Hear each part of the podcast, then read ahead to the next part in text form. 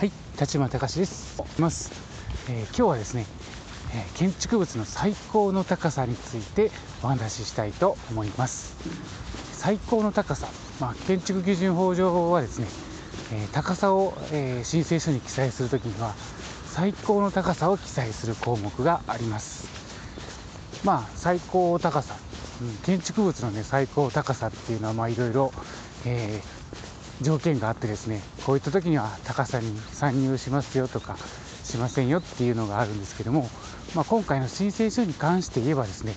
えーよくあるのが、うん小数点どこまでを記載するかっていうことですね、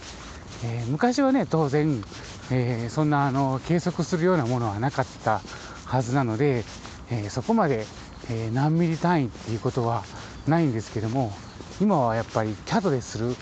図面をですね CAD で、え書くケースが、まあ、当たり前な世の中になってくると、単純に、え GL ラインから、え床高軒高、え階高なんかを入れていって、え屋根のうんと勾配寸法を入れていくと、えーまあ言ったら、えー厳格な数値っていうのが図面上は出てくることになります。でまあ実際、え例えば7821.69とかそういった感じで、えーミリ以下のとこまで出てきたりしてますね。えーまあ、間違いではないんだと思うんですけども、え申請書はですね、えーっとミリまでで、えそれ以下については多分切り捨て、えーまあ、切り上げになるのかな実際にね、え正解は分からないんですけども、まあ、分かりやすく言うと例えば、えー8メーターの最高高さだった場合は当然、えー8メーターって書くんですけども、まあ、単位もね、えーっと8.0って書くんですけどね、えーメーターを、えー基準にしているので、えーまあ、たまにね8000メートル単位がメートルなので間違えて8000メートルっていうケースも、えーたまにはね記載ミスとしてあるんですけども、えーまあそれはまあ置いといて、えー小数点第3位までっていうことになります。だから8.000が正解ですね。ただ、えー先ほど言ったように CAD でやっていくとどうしても8.00012とかそういったケースがたまに、えー見かけます、うんその場合どうするかというとですね、えー最高高さっていうのはじゃあどこです、えーチェックするかというと木造の場合だったら、えー最高高さが13メーターを超える場合っていうのは、えー基本的にはもう使用規定から外れるっていうか、えー構造計算物件になるっていうのが、えー建築基準法上条件で出てくるので木造の場合だからですね13メーターっていうのは大きくなります。ちなみに、え軒高は、え9メーターを超えるっていう場合になるので軒高9メーター最高高さが13メーターを超える場合っていうのは、え注意が必要なので、え受付をする際にはですね、えここも、え項目として見るようになります。まあ記載ミスっていうケースも多いのでなかなかね13メーターを超える建物っていうのはなかなか難しい一般的に、うん、木造の例えば2階建ての住宅で13メーターを超えるっていうことは、まあ、あんまりないかな。3階建て、ね、4階建てになってくるとだんだんと、えーそういったケース、えーそこを外れると基準が厳しくなるので、えーそこ以下に抑えようっていう、えー思惑も出てきたりするのでこの最高高さの項目は、ま、重要といえば重要になります。で先ほど言ったように小数点の場合これはですね、えー基本的には、えー切り上げをしてもらってます。小数点第4位ですね。だから8.00012だったらこの0.1なのでこれ上げて8.001っていうふうに、えー記載をしてもらってます、まあ、なぜかというとですね、えー切り捨てをしてしまうと例えば、うん、道路車線、まあ、まだちょっとそこまで説明はしないんですけども道路の車線からかかってきた時に例えば道路含み4メーターで、えー塀がいっぱいに立ってセットバックが使えない場合、まあ、ちょっと説明が、えー難しくなるので今回は省略するんですけども、えー例えば、えー住居系だと。そしたら、えー4メーターかけるの1.25で、えー5メーターまで。っていうこと部分が最高高さっていうことがなかったりするので、えー、棟があってそこから、えー、屋根勾配があって最高高さに行くんですけども、まあ、片流れの屋根でって考えた場合には、えー、ギリギリに立とうと思えばですね、えー、1.25× 4メーターで5メーターいう、えー、計算式が出てくるのでそうした場合には、えー、5メーターまでしか立てれないことになります。まあ、当然ねそこから1メートル離れてるんであればプラス1メーターできるので、え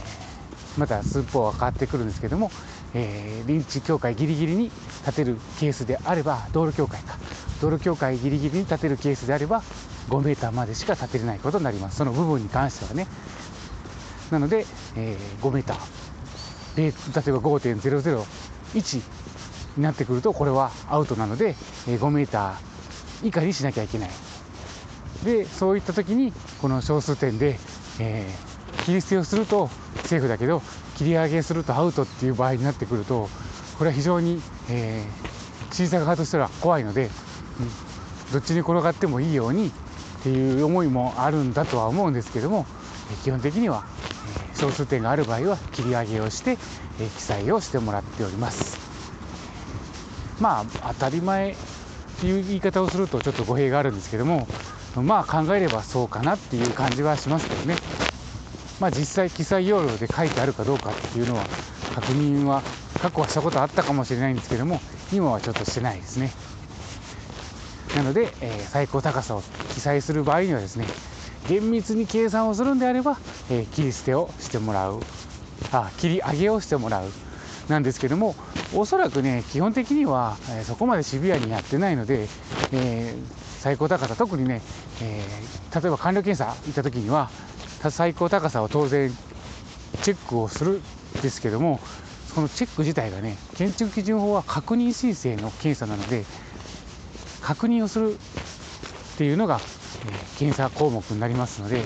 確認じゃあどう確認するかっていうと基本的には目視になります。ただね建物の位置については目視って言ってもねその 難しいので、まあ、スケール、えー、メジャーを当ててどれくらいっていうのを出していくんですけども最高高さについてはですね今はねあの速攻機みたいのが、えー、自動のものがあってそこで、えー、ある程度その反射率で寸法が出るっていう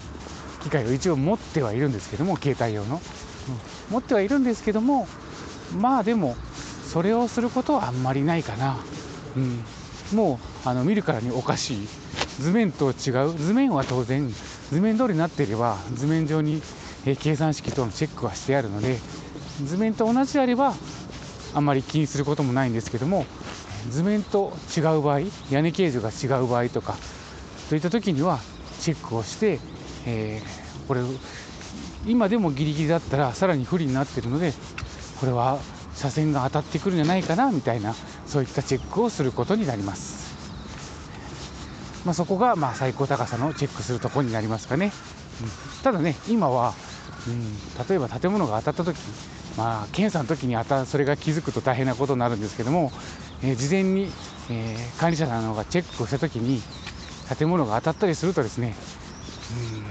うん、まあどうしようかっていうこれ、えー、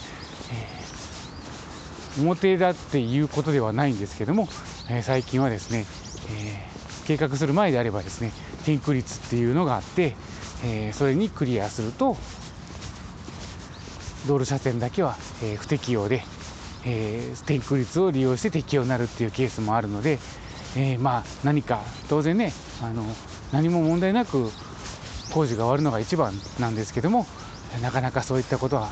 難しいので、えー、その都度その都度ですね何か、えー、問題に当たった時にはですね冷静に法文から、えー、できうることをやるのが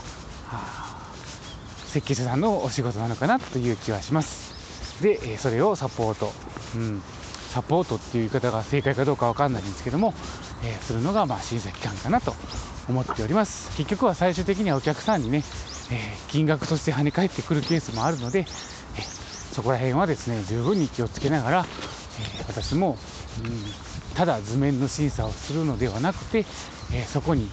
え人がいるっていうことをですね意識しながらやっていかないとついついね確率的に、え審査をしてしまうようなケースが